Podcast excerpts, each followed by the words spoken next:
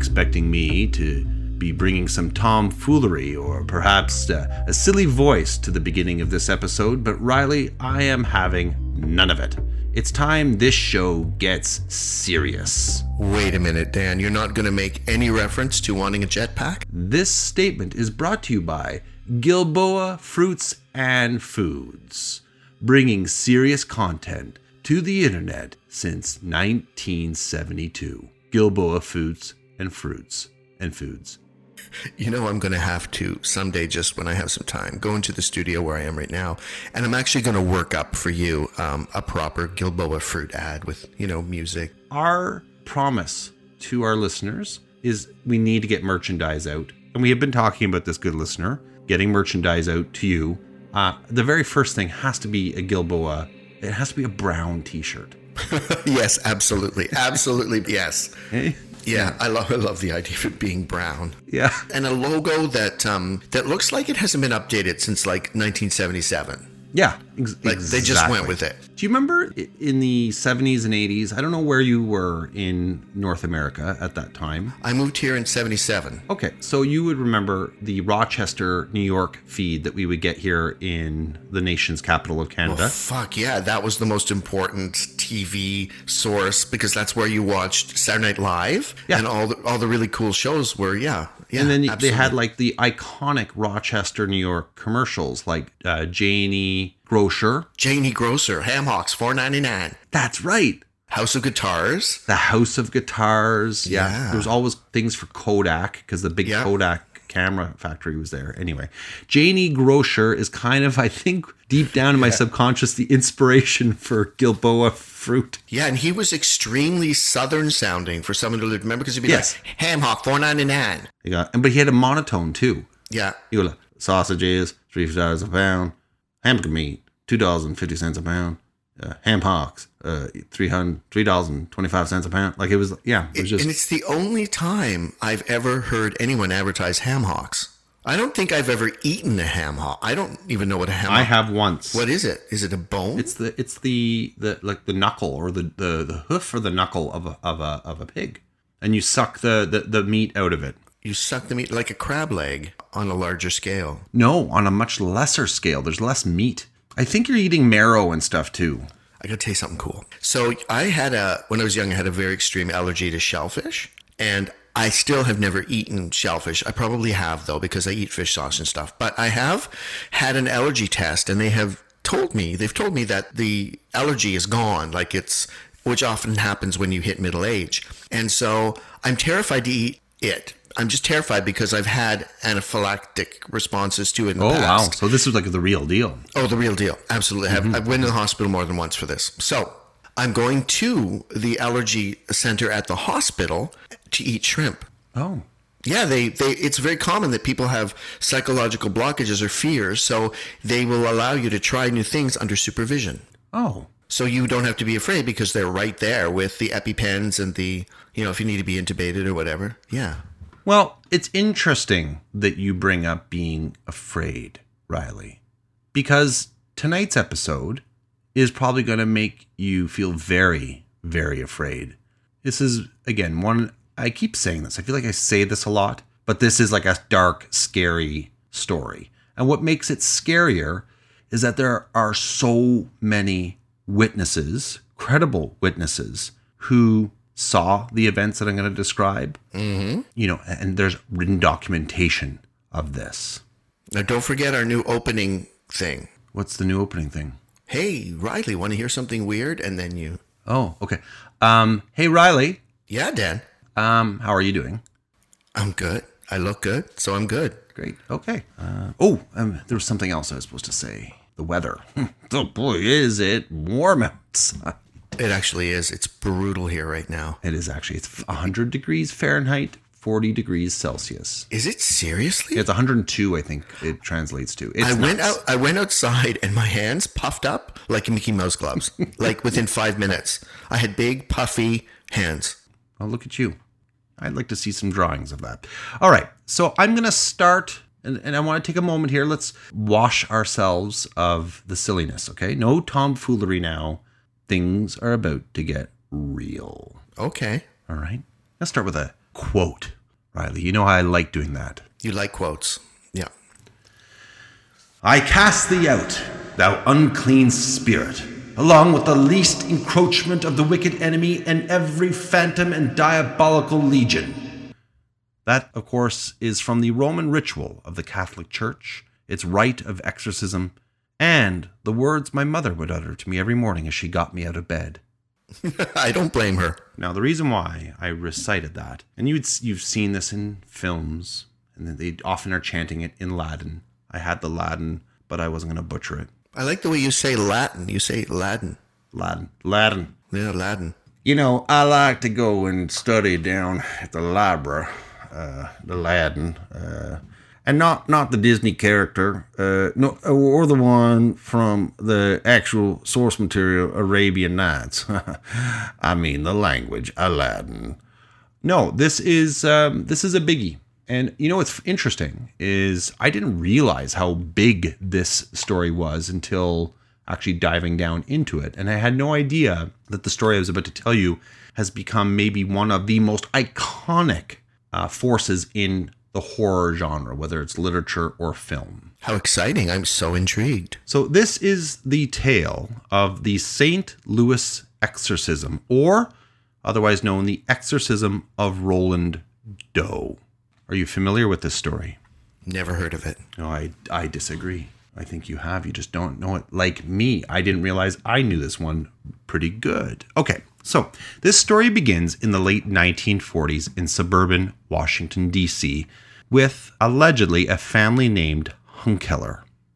The incident that inspired both the 1971 novel and the 1973 film The Exorcist took place in 1949 and centered around a 14 year old boy who has never been formally identified. Oh, wow. So this is the true story of The Exorcist. So this is the source material. This is the foundation for all of that. Wow. All of it. Take us there, baby. Take us there. So he is believed to be named Ronald and was later referred to as Roland or Robbie Doe, among other names, in uh, the written records of this incident. And I bring up both names because depending on whose written account, there's a lot of diary entries from from the people, different people that were involved. Okay. They'll either use Roland or they'll use Robbie. Neither is the actual name. They're pseudonyms. When Roland's aunt Tilly, a favorite aunt to him, died, he apparently became quite despondent.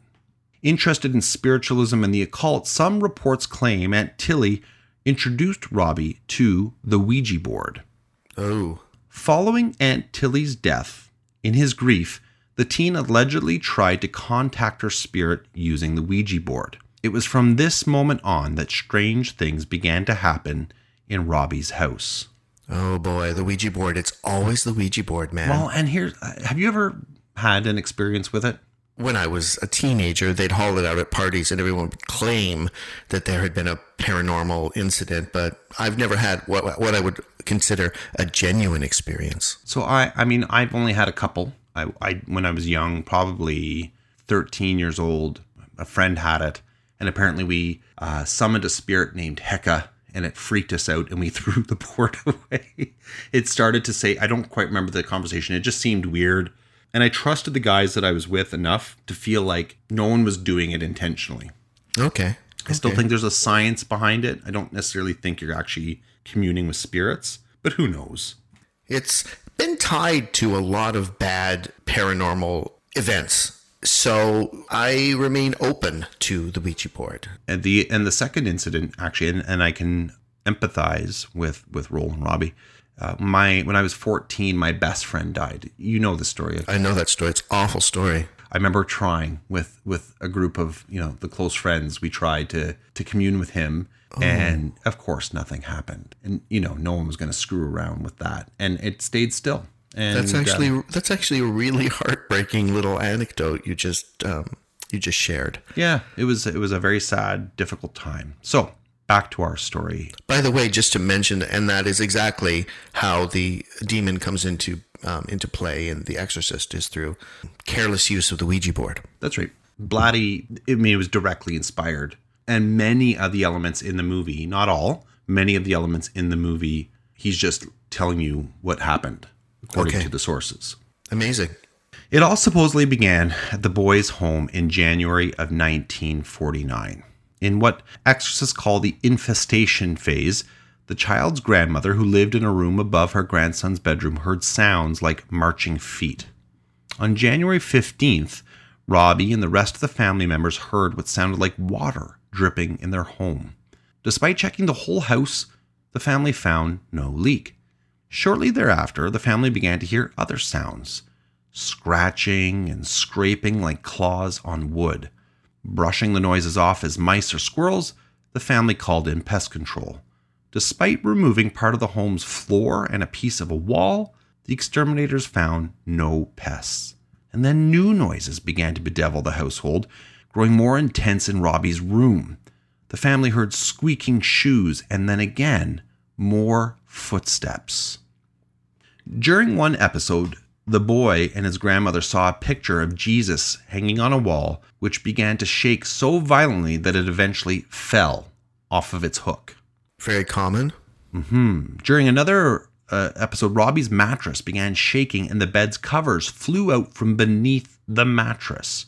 At school, the boy's desk began sliding into aisles, banging into the desks of other students, leading him to getting into trouble. And he would claim, I didn't do anything. Like, and it was fast and violent, apparently, when the desk would be moved. Okay, this is cool. So this is rare. The manifestation traveled with him. The manifestation traveled with him. Coat hangers, books, and fruit flew across rooms to land near the boy. This happened quite frequently. In one extremely unsettling incident, Robbie, his mother, and grandmother felt a claw like sensation running along the underside of his mattress. Can you imagine that? I know, Can you I- imagine? Oh, I, but I'm still laughing about how specific your description was. You said clothing, something else, and fruit. If you believe it, the demons like to throw fruit. They're like a um, an angry 16th century audience. Well, if you go back to the was it Lord Paimon uh, episode, King. He was a king. King, King Paimon, there are tiers of demons. I know. You know more about this because you've got tattoos. No, oh, shut up. As if. What was I saying? Yeah, so they think that there's a possibility that he he didn't just have one entity inhabiting him, but maybe several, and perhaps some biggies as well. So during an early visit from a local priest, Robbie began to speak in Latin and what some believed to be ancient Aramaic, languages the boy had never studied. Eventually, scratches appeared on the boy's arms, legs, and chest, sometimes forming letters, but not recognizable words until the events of the exorcism, which occurred in March and April of 1949. Wow. So, increasingly concerned, Robbie's parents took him to see a team of professionals, which you would do, right?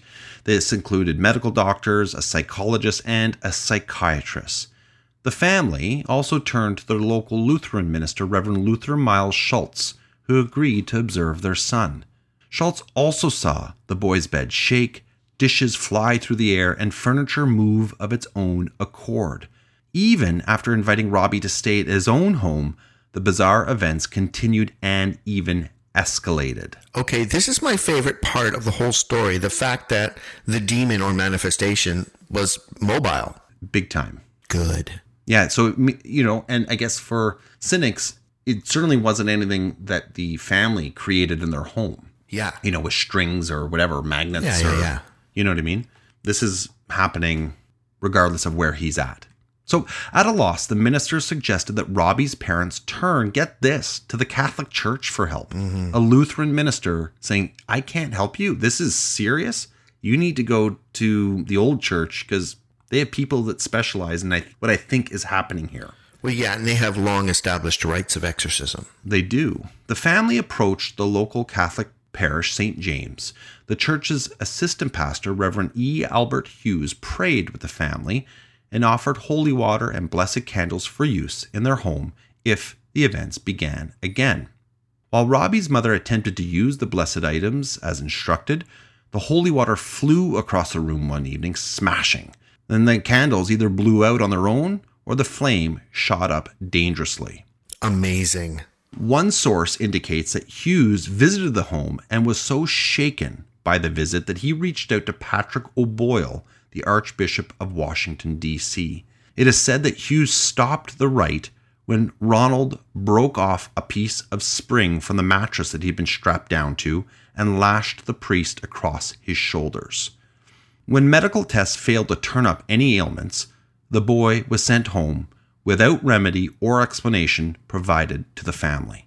A few days later, red scratches appeared on the boy.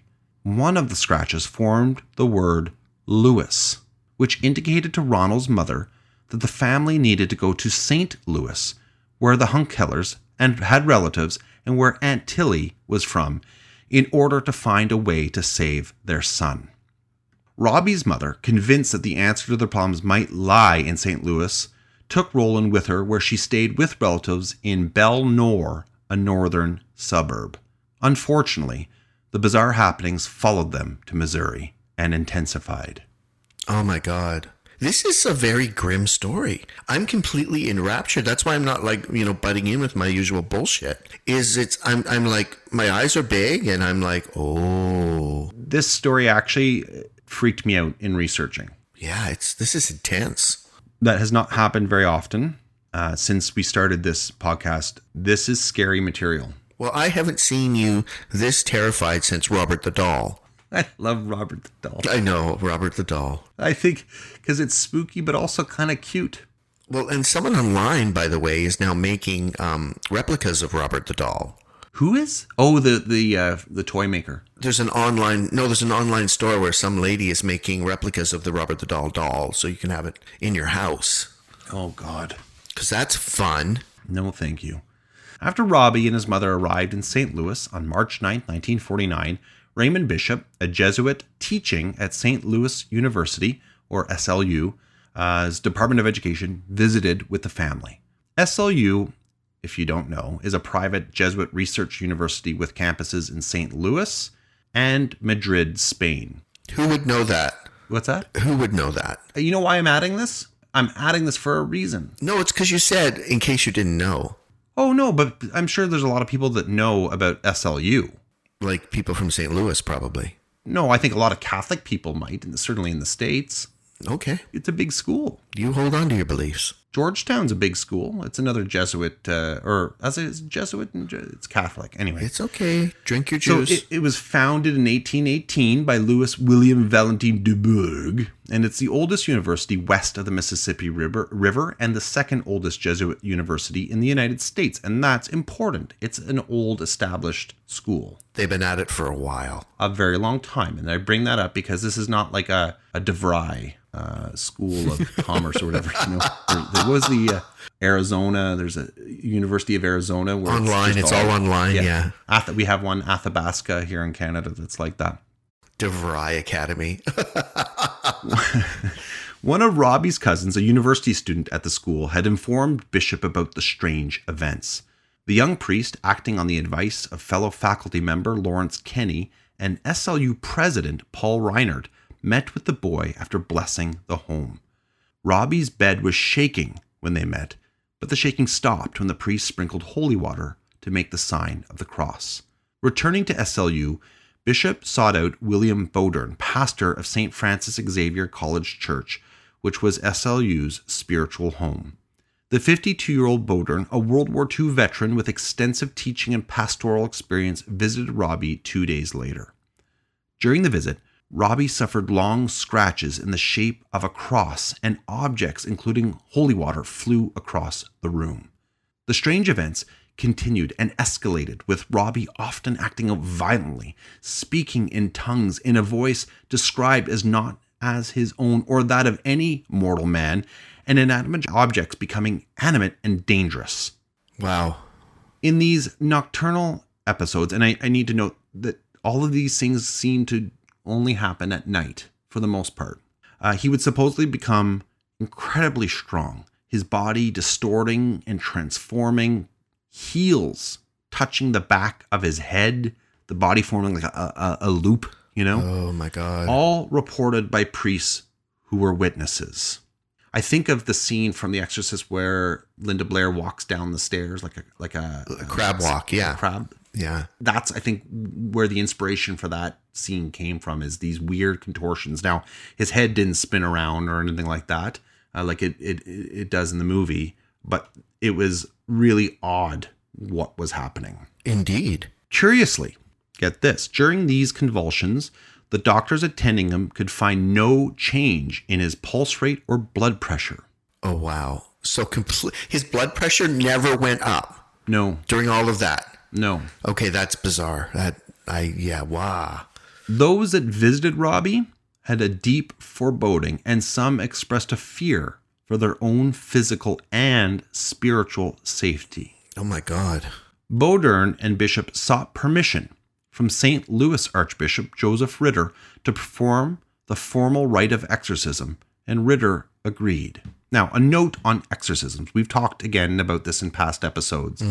I did a little bit of research on what sort of the rules, you know, because the Catholic Church isn't searching to do these. This is not something that they do very easily. No, they don't seek out business. Yeah. They do not seek out business and they often defer to medical authorities Yeah. and will and, and this is dating back even you know 70 years ago they were they were like this this was something that they didn't really do very much anymore. From what I'm led to believe, the ex rite of exorcism is always the last resort. It's a last resort. the last resort. So under the church's rite of exorcism a priest who performs an exorcism does so only after the approval of a local bishop or archbishop. In this case bowdern was got that approval by cardinal ritter.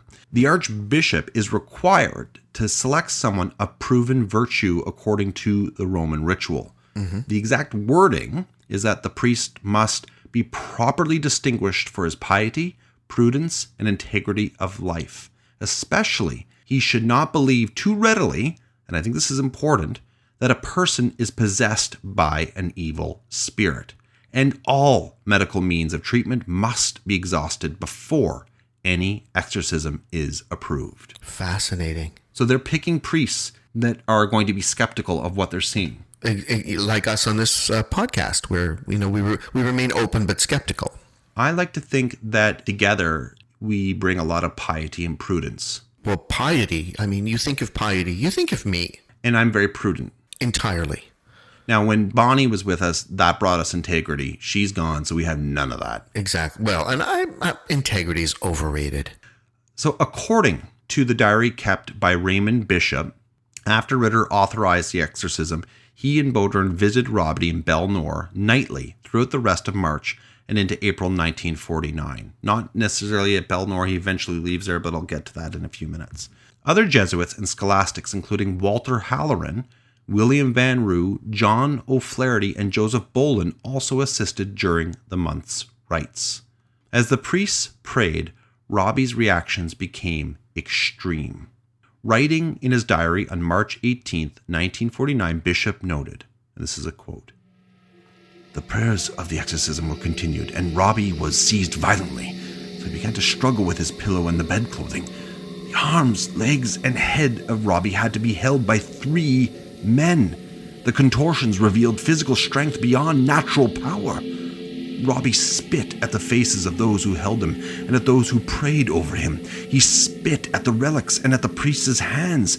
He writhed under the sprinkling of holy water. He fought and screamed in a diabolical, high pitched voice. During one evening session, Bishop reported that a picture of the devil appeared on the boy's leg. Oh my God, that's um, what an image! That just shut me right down. I make I get, I get chills. Yeah, that's the picture of the devil. What did he look like? I wonder. Yeah, fuck. Yeah. On another, the word hell manifested on his chest. John Walsh, who's a Jesuit and a close friend of Bowdern's, also reported the exorcists saw the Roman numeral 10, the X, appear on Robbie's back one night, which he and Bowdern took to mean that 10 demons were infesting the boy. One night, a voice coming from the boy supposedly told an attending Jesuit who was assisting Bowdern that he would die in 10 years and would burn in hell. The Jesuit had a fondness for strong drink, and the voice so unnerved him that he stopped drinking. Uh, and this is a quote for a time. so eventually got back to it. It reminds me a little bit of um, the Dundergarvin Whooper, the guy who put off swearing because he was so freaked out, right? Oh, I love it. He stopped drinking for a time. For a time. in the official diary, there is a strange account recorded by Bowdern, and in it, and in it recounts how, while sitting on the bed beside the boy, he watched a tiny, nearly invisible pitchfork or lines move from under the boy's upper thigh all the way to the ankle, which produced droplets of blood. Whoa. So it's like the claws in the bed, but now inside the boy's body. It's like an entity is trying to claw its way out. Oh my God. Yeah. In another occurrence, the boy supposedly spat a foul substance at the priest who attended him all the way across the room and with incredible accuracy.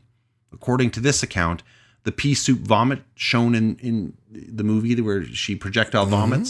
Was probably not may might not have been too far fetched. Well, you're blowing my mind with how much from the Exorcist movie is you are actually sharing right now. It's he really took a lot from this um, from this incident. So William Blatty, I love when things segue naturally. William Blatty, author of the book that led to the movie, says that these brandings on the and this is a quote, these brandings on the boy's skin, it happened as many as 30 times each day, were unquestionably paranormal.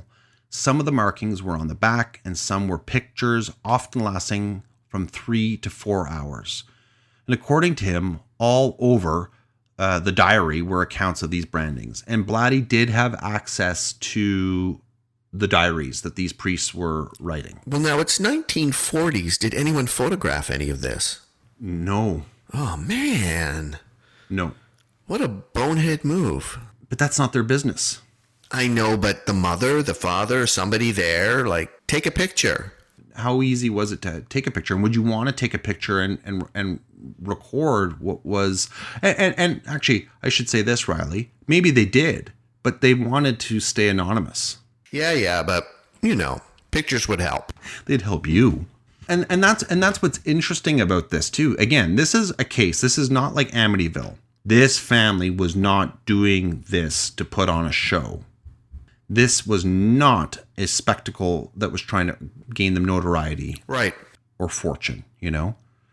So one night the boy punched one of the attending fathers walter halloran in the face breaking his nose and resisted the right through cursing speaking in tongues and by other physical means. Halloran recalled his involvement in this strange case in a newspaper article in 1988 he describes how he used to drive the boy from the St. Louis home of his aunt and uncle to the College Church Rectory and the old 19th century wings of the Alexian Brothers Hospital on South Broadway, where most of the exorcisms were conducted. This is a quote I was a real good friend of Billy Bowdern's. I got in on the business with the prayers of exorcism, and the little boy would go into a seizure and get quite violent. So Father Bowdern asked me to hold him, and yes, he did break my nose. Halloran said he observed the streaks and arrows and words like hell that would rise on the child's skin. That happened a number of times, and it wasn't a case of taking a pin and scratching himself. It just appeared, and with quite a bit of pain. On Holy Thursday that year, this phenomena started occurring as I was reading the prayers. Don't talk about it anymore, this hurts too much, the kid said the markings were most visible, and there were many obscenities. Oh, he was a nice little kid. And I, I'll say this too about Halloran. He he wasn't the, the lead, but he's the one who seemed to grown closest with the boy. He spent a lot of time with him and got to know him. He sounds very compassionate. He really cared about this kid. Yeah, yeah, you can tell just by the few words you've shared. On the evening of March 20th, the exorcism reached an unhealthy new level. Roland urinated all over his bed and began shouting and cursing at the priests. Now, Roland's parents had had enough. They took him from the home on Belnor to the Alexian Brothers Hospital for more serious treatment. However, changing locations did not alleviate the boy's torment. In one instance, while making the Stations of the Cross outdoors at the retreat center, Robbie attempted to jump off a high cliff overlooking the Mississippi River. Halloran managed to tackle him before the boy could jump. Oh my god, that could have ended really badly. Yeah. It was intensifying as time is going on. So this is an incident where it occurred during the, the day. And the the entity that was in in control was clearly trying to kill him. That's right. Wow, that that that escalated quickly. On Easter Monday, April 18th, 1949, Robbie awoke in a fit of rage at Alexian Brothers Hospital. Bowdern continued the rite of exorcism, placing holy items in the boy's hands and around his neck. According to Bishop's diary, the exorcist then demanded to know the name of the demon possessing Robbie. The Jesuit demanded the demon leave the boy in peace. Apparently, the name that the demon gave was mm-hmm. Satan. The big cheese himself. According to some of the accounts, that is who the Catholic Church believes they were dealing with, not a lieutenant, the devil, the de- the devil. He may have had a legion with him. Wow. So the fit continued. According to Bishop, the demon mocked Bowdern, saying, He has to say one more word. One little word. I mean, one big word. He'll never say it. I am always in him. I may not have much power always, but I am in him. He will never say that word. Jesus fucking Christ. This is a dark one. This might be replacing the Werewolf of Bedburg or whatever the name of the place is as the most unsettling thing you've told me. This is, I agree. For me, it is. I'm freaked out. I'm honestly, like, I had nightmares about this for the last couple nights. We should have recorded this during the morning. like seriously, it's like Christ. I, I need a cat. I know. and I hate cats. Bowdern and the priests assisting him continued, however.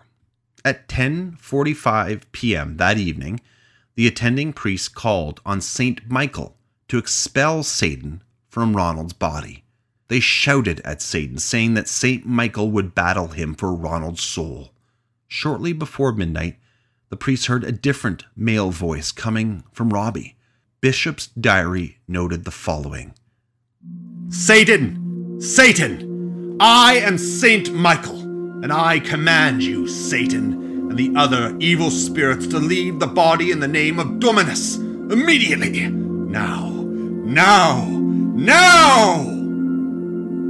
Moments later, Robbie woke up. The boy told the priests he's gone, telling them that he had had a dream that Saint Michael the archangel had battled the devil and demons to free him. Other reports from around the hospital, not just people that were in the room, uh, say that the, people claim that they heard a loud noise like a gunshot sounding at the same time that this apparently happened. Oh, I was hoping you'd tell me something else, like the like the floor, a big crack opened in the floor, and statue's eyes bled. A big crack opened in the floor, and they realized that the floor was actually a statue's eyes, and they st- uh, started to bleed. No, continue your story. The Archdiocese of St. Louis received a formal report on the exorcism, closing the matter formally. Wow. Neither the Archdiocese nor the Jesuits spoke publicly about the events to protect Robbie's identity and because the matter was finished from an ecclesiastical standpoint. However, in August 1949, Schulze, the family's Lutheran minister, spoke about the events in public, and several news outlets, including the Washington Post, wrote stories. Mm-hmm. A small item appeared in the Catholic Review, an article that became the basis of Blatty's novel. That's what sort of got him started and, and centered on the story. Brilliant. Blatty claims that he also has read, as I mentioned earlier, the actual diary kept by Bowdern. At the end of each day, Bowdern met with the witnesses and participants in the room. At times, there were as many as six or seven Jesuits, not to mention members of the boy's family and members of the Alexian Brothers Order. Together, at the end of each day, they would go over what he had written and verify that this was exactly what happened. That's according to Blatty. Okay. So, again, from Blatty, I can assure you of one thing. The case I was involved with was the real thing, Bowdern once wrote to Blatty. I had no doubts about it then, and I have no doubts about it now. But he would tell nothing beyond that. Okay. Okay.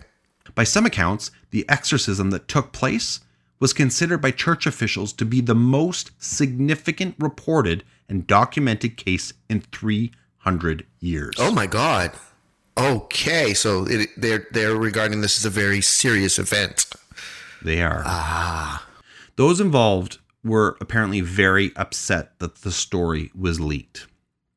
It should have been kept a secret, said the Reverend William Van Roo. The whole chronicle was leaked to the Washington Post. The young man has had to suffer so much. It caused severe pain and resentment because the confidentiality was violated. And I think that's again important. These are not people looking for a story, the people involved.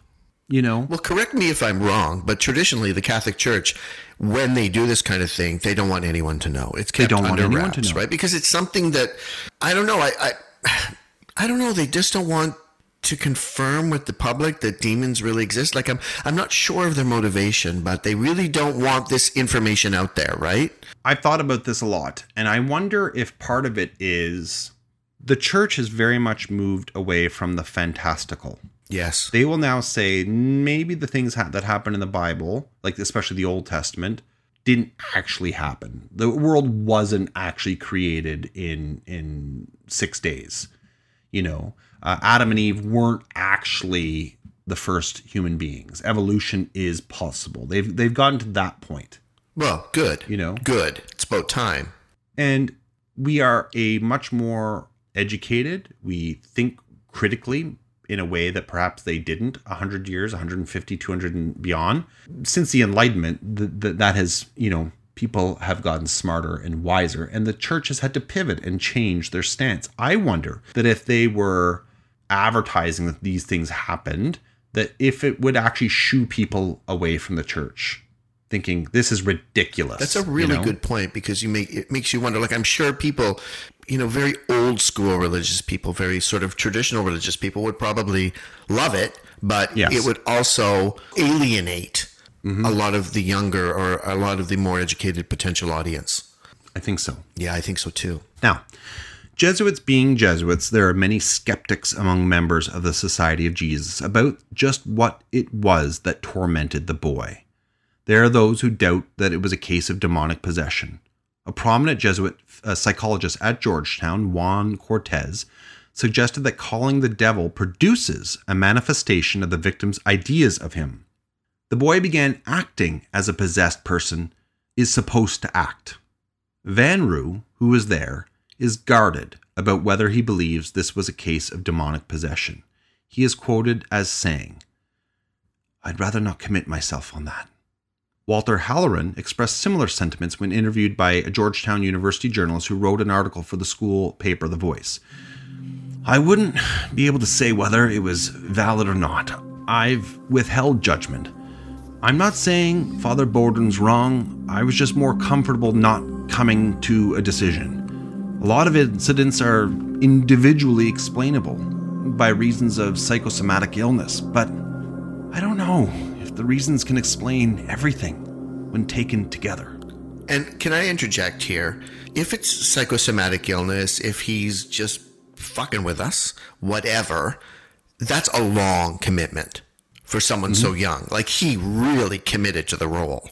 And mm-hmm. that's, to me, very improbable. If we take for truth the things that were described as happening, uh, inanimate objects flying around, the welts, the, the cuts on the body, that to me, those are the ones. Well, how I I I don't understand how that's possible unless there's a hoax at play. Right. But even if it is a hoax, that's a long hoax to play out.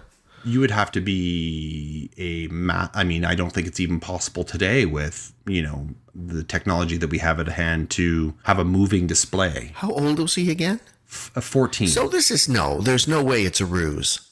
I don't think so. I don't know. I don't know. So, what happened to the people involved? Yeah, yeah, yeah, yeah, yeah. After the exorcism, Robbie and his family returned home, and the boy sent Bowdern a letter to update him on his condition. He was fine. He felt like he was at peace. He grew up to marry, he started a family, and to have a successful rec- uh, career.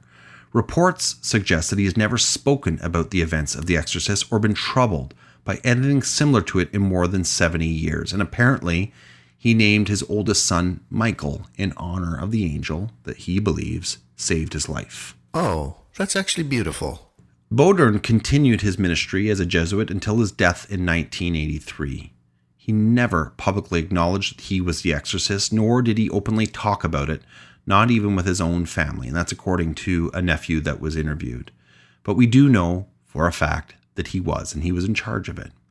Uh, the other uh, SLU Jesuits, Raymond Bishop, uh, would go on to leave SLU to teach at Creighton University, where he served on the faculty for more than 20 years. And again, it was his diary that is said to be the basis for many of the later books and films about the events. Okay. John Walsh became an important link to this strange event because he's one of the few people still alive who read Bowdern's secret report, and he did not take an oath that would keep him from divulging any of the document's contents. That I don't like. Right. Walter Halloran went on to earn two Bronze Stars in the Vietnam War as a chaplain. Wow. I think you know the, the what's the young priest in The Exorcist.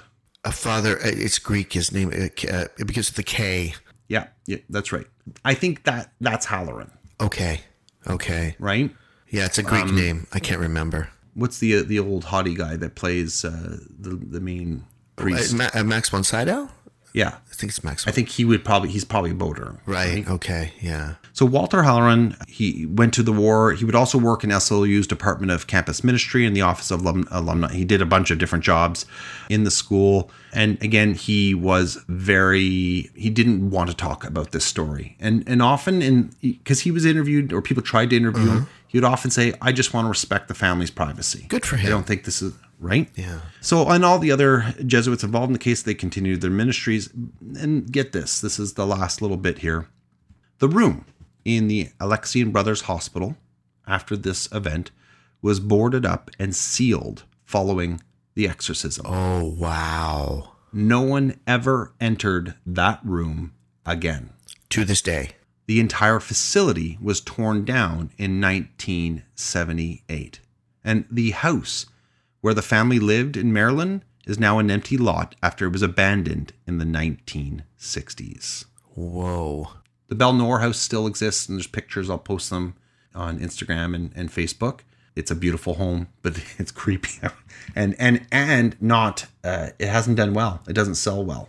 But that that is the true story of The Exorcist, or Wow. the exorcism of Roland Doe. So that was the inspirational event. that was it. I want to tell you something. So, in my life, there's been two instances where movies have completely culturally dominated the zeitgeist for the summer for a, a, a significant period of time.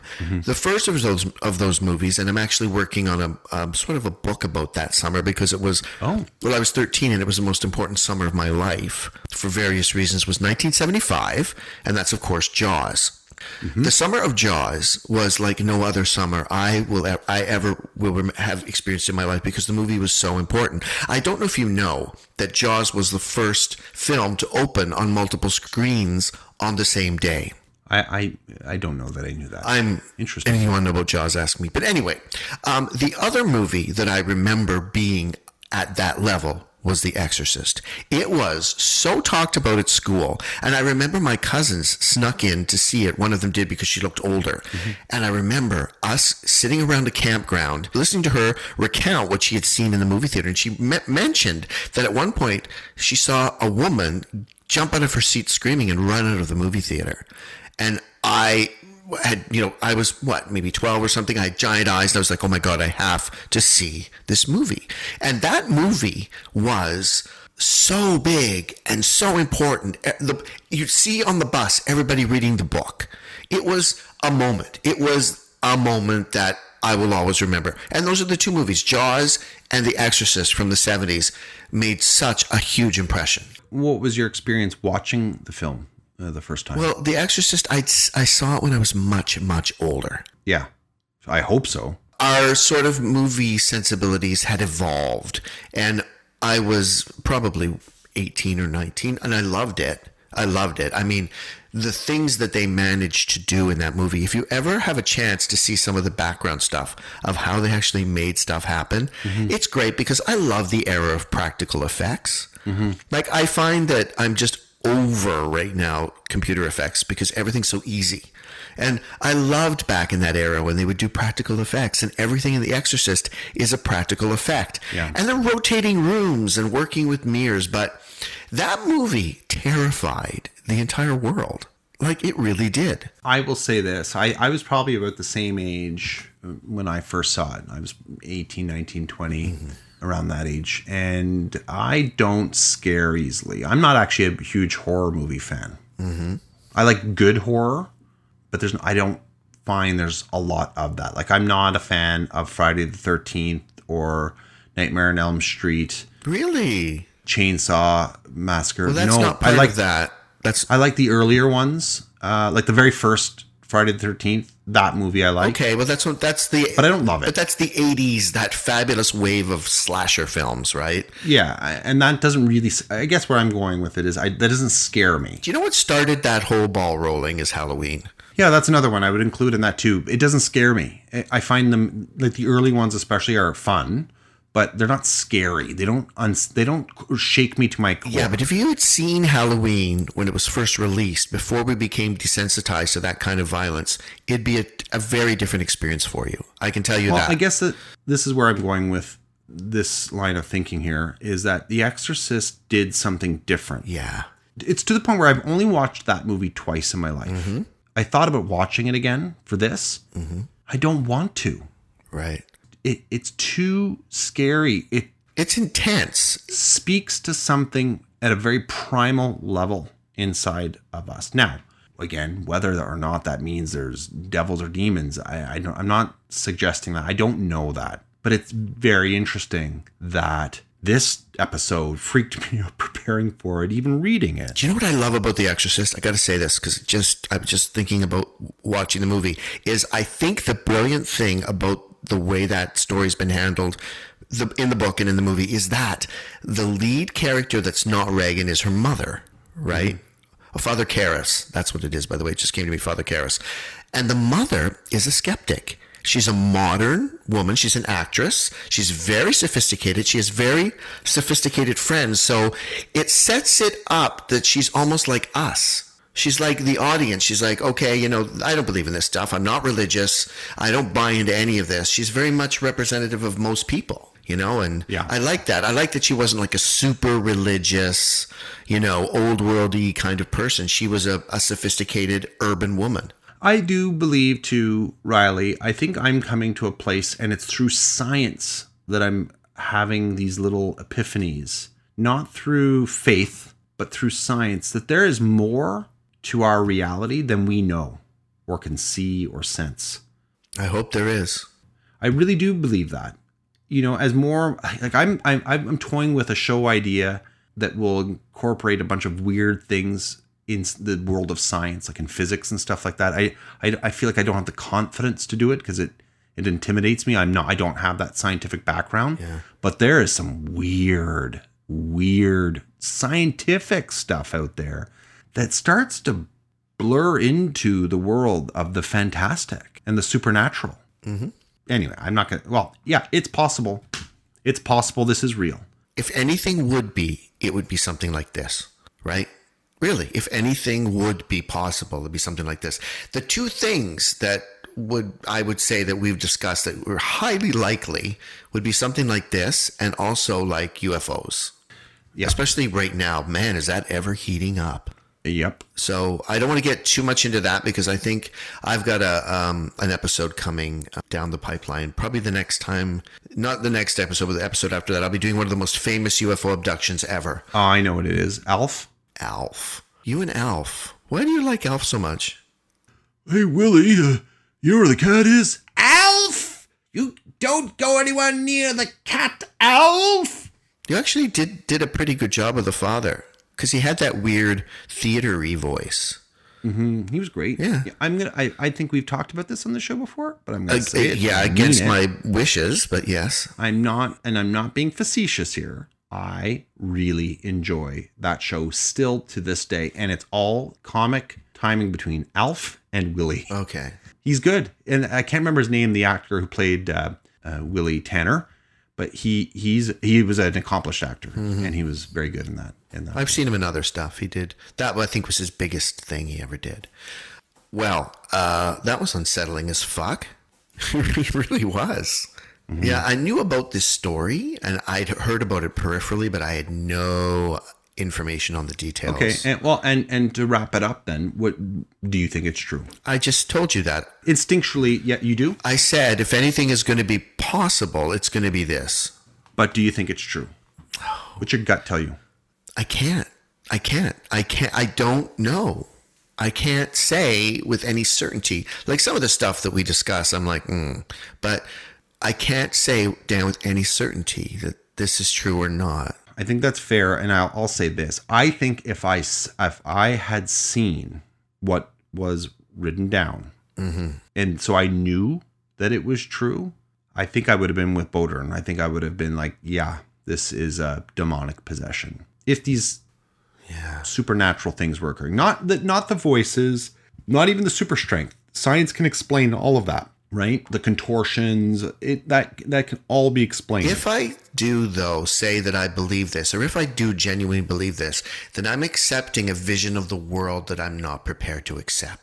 Well, not necessarily, because I don't necessarily. I I would contend that the Catholic Church doesn't necessarily have the correct vision of the world. No, but I'm accepting a vision of a supernatural. of supernatural that is sort of codified in a way that I don't particularly agree with. So I don't, I don't know. I don't want to commit. Yeah. I don't want. Um, yeah, yeah, fair enough. look at me not wanting to commit again, but I just don't want to put my chips down on this one. Dan. I just can't. Do you understand? I think you're uh, pathetic and weak. Well, that's everyone who's ever dated me. Mhm. That's why Bonnie left the show. We briefly dated, and now she hates me. Yeah, All she wanted to do was go to dinner at really expensive restaurants. Uh, the Olive Garden. No, like a hundred bucks a plate kind of restaurant. She's got champagne taste. So not McDonald's. Do you know what? This is interesting. This is the last thing I'm going to share with you. I don't like McDonald's anymore. It must be a consequence of getting older, but I just can't take it anymore. And when I was young, I remember I'd fantasize about being older and having my own money, and I would go to McDonald's and buy just four orders of french fries. Well, restaurants have gotten better. But McDonald's French fries used to be, to me, the best food ever. And, I, and I thought up until my 30s that McDonald's French fries were pretty great. Like I could, I could just throw those things back. And now I'm just grossed out by it, more or less. Mm-hmm. I don't like anything there. It's filler.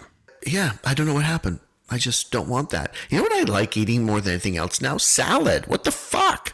Oh my god, you've given up. Next thing you know, I'll be fucking taking yoga and, you know, going to a life coach. I'm wearing sweatpants in public. Never. Well, Never. No. all right. We should wrap this We thing up. We should, but that was a good episode. Now I feel like I have to take a shower and put on lotion. You should, and just don't put the. Well, take your sweatpants off. Before I'm not wearing to the shower. sweatpants. I'm wearing yellow shorts. Are you really wearing yellow shorts? All right, folks, if you've enjoyed listening to this episode or past episodes, please feel free to share the word of the weird with uh, the whole wide world. Get on your typewriter, write a letter in that typewriter, address it to your old principal from school, telling him, hey, I need my transcripts and I need you to get on the PA system at the school, telling all the teachers and kids to listen to the weird, spelled with a Y. Just cause. Yeah, just cause. So, hey, folks, if you uh, again though, if you if you do like listening to us, share it with your friends. If you're listening through iTunes, you can rate us on iTunes. Yes. Subscribe if uh, you can on whatever platform you're on: Spotify, iTunes, Google, There's so many of them now. I Sound Blaster, Max. I don't know. There's other things. Sound Blaster. Well, I don't know. It sounds like it Sound Blaster was the uh, first video card we all had. Sound Blaster. Oh, Creative that's Sound right. Blaster. And the drivers never worked. we we don't ask for any money for this show, but we do ask uh, that you uh, reach out to us and share the word of the weird. Mm-hmm. So that's my two cents on that to wrap things up, Riley. Well, that was a great episode, Dan, and we love it that you join us every week for this insane journey that we've embarked upon. And uh, I got nothing else, so thanks for joining us, and we'll see you next week. Bye. Good night, everybody.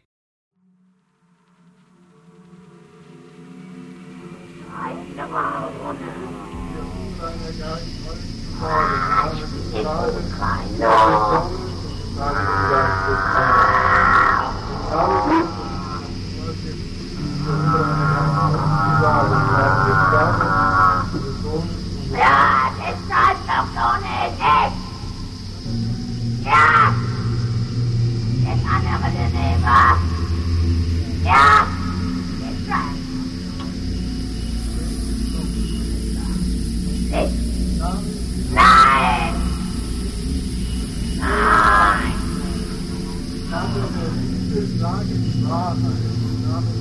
causes.